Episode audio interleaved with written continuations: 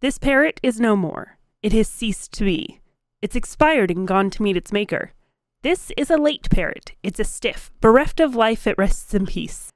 If you hadn't nailed it to its perch, it would be pushing up the daisies. It's rung down the curtain and joined the choir invisible. This is an ex parrot. Graham Chapman. You're listening to Writing Roots, brought to you by Aspen House Publishing. Welcome to Writing Roots. I'm Leigh Hull. And I'm Ley Esses. Continuing our series today of reviewing edits that we made to our books published in June, I am going to be talking about Lee's first book and her habit of take it back now, y'all. She's a comedian today. I really am. Hence the Monty Python quote at the beginning. The reason for the quote is one of the main things I noticed throughout this book was a habit for redundancy in your statements. I find this kind of funny because last time you told me I was being too vague and that I relied too much on implication. You hammer the point home a little too hard. there is very little about my writing that is subtle. I will admit to that one. So, one of the biggest parts of this is that you make a statement of action and then you go back to explain how we got there. So, the first example I'm going to share is Gorodok and I collided first. He noticed me coming with enough time to brace for my charge, right hand flat on the ground. The posture put him under me, and he popped up again the instant we made contact.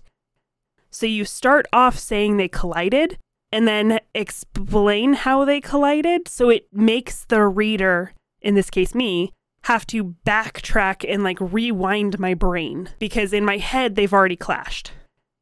This, luckily, is an easy fix. All you have to do is take out that first line. You've already stated before this paragraph that everything started happening. Gordok moved, he moved. And then you can just go right into it with, he noticed me coming with enough time to brace. I wonder where this comes from because I don't really see this in reading very much, but I do this in my story structure as well, where I will start with the inciting action in some way and then back up. This is how we got there. This is a hard habit for me to break. I have several books that start this way. This is an interesting habit of mine overall. It's like I want to engage with the first sentence and then tell how we got there. which in a story sense, large scale can really work well.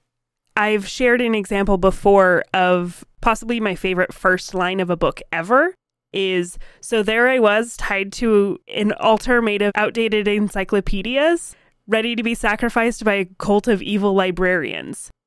And you don't find out what happened with that until the end of the book, if not a couple books in.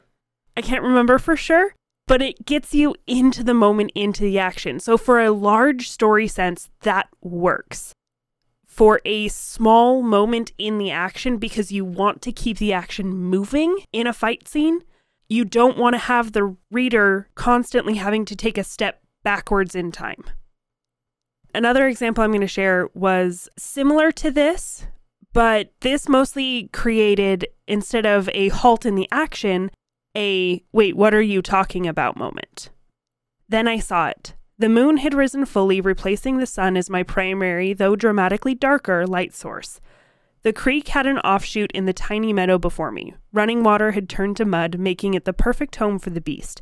I knelt at the edge of the meadow, feeling the mud beneath my feet and knees, scanning the churned ground for something living. My eyes found movement. I could see the chest pulsing ever so slightly. So, there's like four things this could apply to. Then I saw it, and you immediately describe the moon. Okay, did it take him this long to see the moon? and then you move on to the creek. Okay, well, I know he was already following it, so that can't be it. Was it the meadow? Oh, wait, no, it's the wallow. Oh, wait, no, it could be the pig. This is another one of those trying to make the scene setting interesting. it's like, hey, we'll get there. I uh, there's a goal for me saying this is the scene setting right now. It's not always bad to set the scene without having to set it up with action first. But action is everything. uh, says the action author, but kind of not. action is so important it does keep things moving, but you don't want moments like this to confuse the reader. So if then I saw it is supposed to apply to the pig, you need to bump it down a paragraph. If it's supposed to apply to the wallow itself, then you need to put it into the middle of the paragraph. Or in traditional me fashion, kill it entirely. Yeah, that works too. so, on to the next subcategory of take it back now, y'all. I'm going to keep doing that. I'm sorry. This popped into my head when I was coming up with this title, and I'm just running with it because it's fun. I agree. so, you have a little bit of a habit that I would expect from a pantser. Really? You make a lot of contradictory statements. Hmm. That probably comes from writing it and then waiting two plus years to edit it. And so, oh, I'll, I'll make it form like this. So, in the first one that I noticed, is part of your world building was describing the sorceress and how they only pop up once or twice in a generation. There was one moment near the beginning where you said there were two or three in a generation, and then later one, maybe two, which is really surprising. So there's a little bit of that. Those were super separated in the first book, though. So it was hard to pick up until I went through it a second time. And I was like, wait a second. and then another one with the sorceresses is you made the statement that the sorceress's hands are immune to harm two paragraphs later, you said, well, they might be immune to harm, but they might also just be immune to what specific power they wield. So that's a first person omniscient point of view. He doesn't know for certain. Should I take that out because that's kind of him admitting there's still more to learn about this whole thing? And his main person he can talk to can control everything. Therefore, her hands being immune to everything doesn't narrow it down this is one of those that I think the information itself is really good and really important to have in there, but make that first statement less definitive because you said they're immune to harm. And then, well, maybe not. So make that first statement more of a it's believed that they're immune to damage. And then you can explain a little bit later why there's a little bit of confusion about what specifically can damage a sorceress's hands. Of course, the other thing we can do is just make it not a question, make him know what the answer is. That is also it, too. First person omniscient was a struggle for me, as covered a few episodes ago. And one of the things I wanted to express about the point of view character was he still has questions. He still doesn't know everything that happened. He's just relating the information that he does know happened. There's an edge of humility and not exactly misunderstanding, but uh, I don't quite know what happened because I wasn't there, historian, teacher type mentality. Which in the storyline really works, because that does represent the true infallibility of humans. We can't know everything, even if you are a scholar. But with statements like this, you need to make it a little bit more clear because both of those aspects were internal dialogue. So it's just a matter of balancing what he states as fact and what he states as this could be fact. So the other one that I noticed was again in a fight. You initially had this statement of challenge, I mocked, dropping my mutilated arm in hopes of minimizing my biggest weakness in his sight. And then, like two or three paragraphs later, you say, I refuse to be shy about the injury we both knew I had. I'm like, okay, you can't have it both ways. Either he's trying to minimize it or he's being like, no, see, look what you did to me.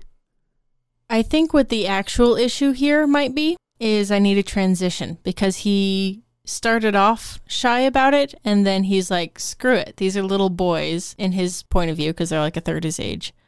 So if we all know this is happening i'll rub it in his face instead. So there was a character shift there that i guess needed a clearer transition.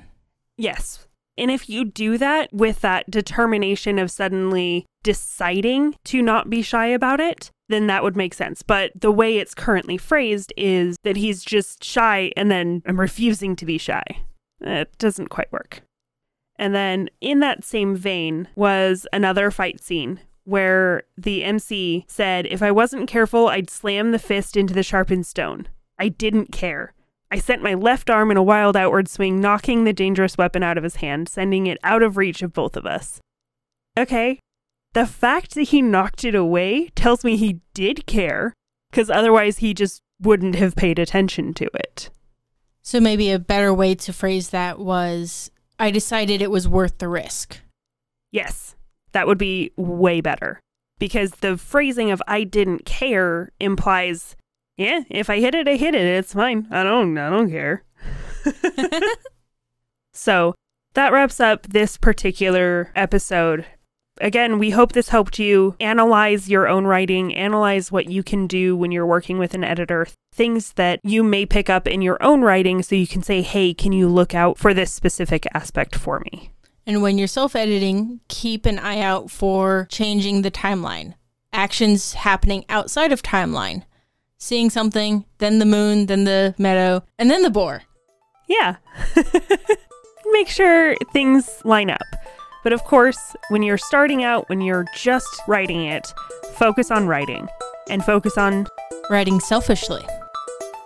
If you have a question or comment for our hosts or a topic you'd like us to cover, send us an email at writingroots at aspenhousepublishing.com or find us on Facebook by searching for Aspen House Publishing.